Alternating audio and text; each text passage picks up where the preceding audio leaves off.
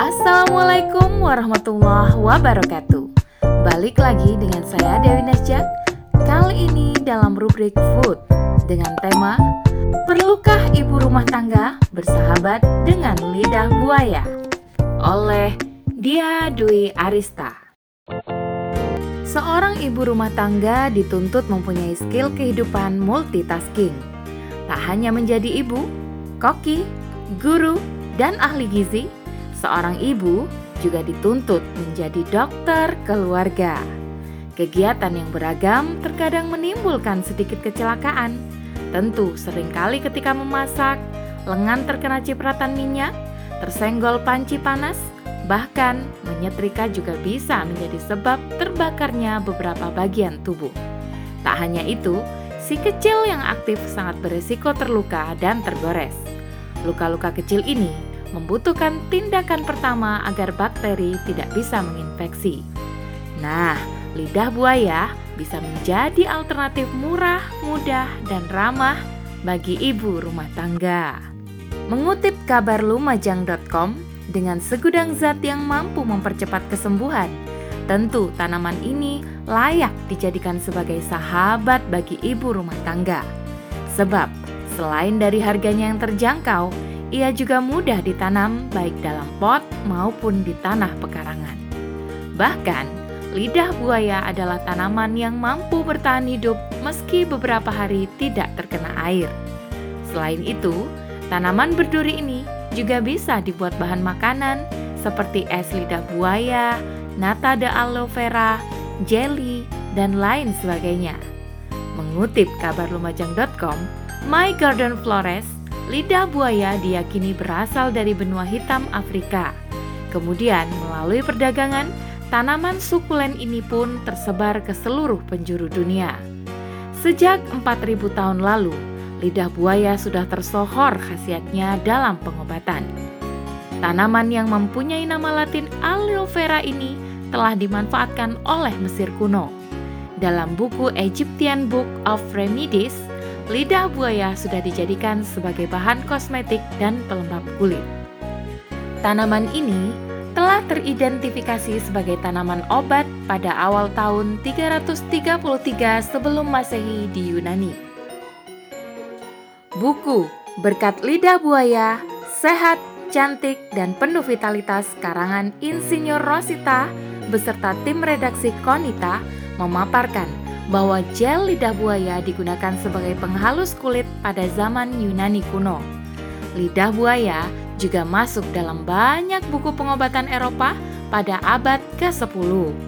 Tanaman ini berhasil menarik perhatian dunia dengan bentuk yang unik. Sebenarnya apa rahasia aloe vera ini hingga ia menjadi primadona dalam pengobatan? Lidah buaya dipercaya bisa membantu menyembuhkan luka bakar ringan, tipe 1 dan tipe 2. Luka bakar tipe 1 merupakan luka bakar yang hanya ada di epidermis atau kulit luar.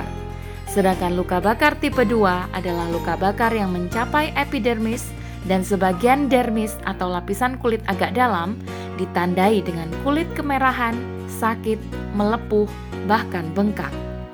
Hal ini dikarenakan lidah buaya memiliki kandungan antrakunion dan glikosida yang mempunyai sifat antioksidan.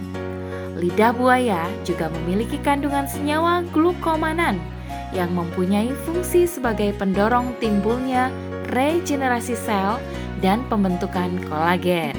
Hal ini diperkuat sebuah studi yang dipublikasikan dalam jurnal Wounds lidah buaya mengandung senyawa antivirus, antiseptik, dan anti peradangan.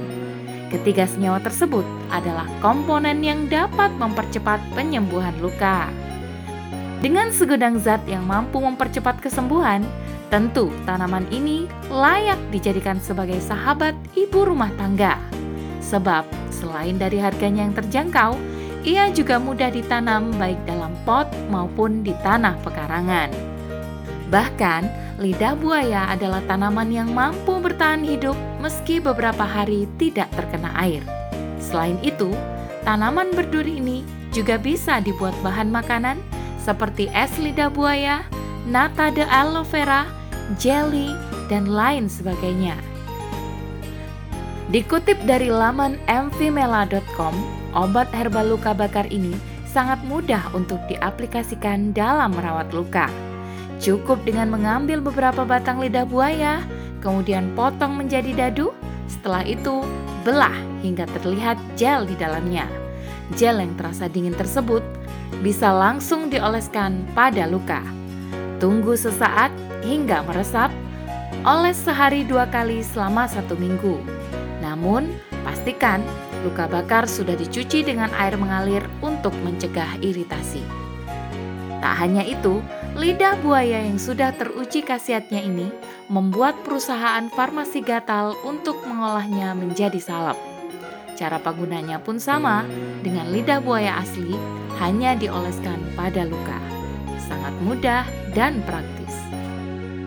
Lidah buaya yang mengandung zat anti peradangan atau anti-inflamasi juga pernah digunakan oleh Nabi dan para sahabat. Hadis yang dikeluarkan oleh Imam Muslim ini diriwayatkan oleh Ibnu Wahab. Ia berkata, "Kami bepergian bersama Aban Ibnu Usman. Ketika kami sampai di daerah Milal, Umar bin Ubaidillah terjangkit penyakit mata. Saat kami melanjutkan perjalanan sampai ke Rauha, sakitnya semakin parah. Hingga masalah ini diadukan kepada Aban bin Usman. Aban lalu memerintahkan Umar untuk mengolesi kedua matanya dengan lidah buaya.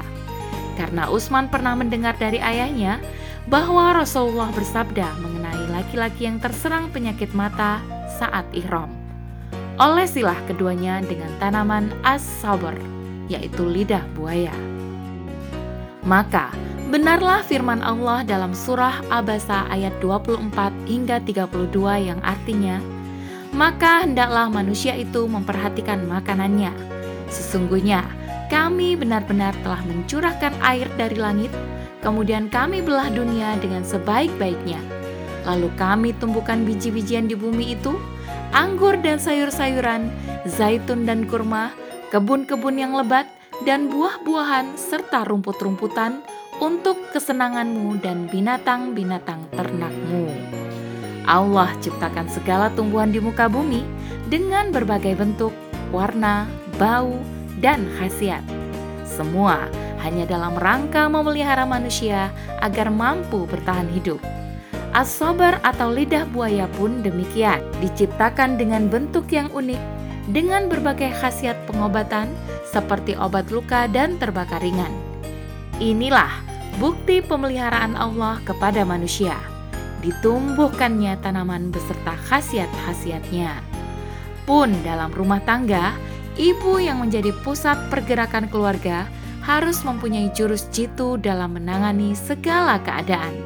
Tak terkecuali ketika anggota keluarga mendapat luka.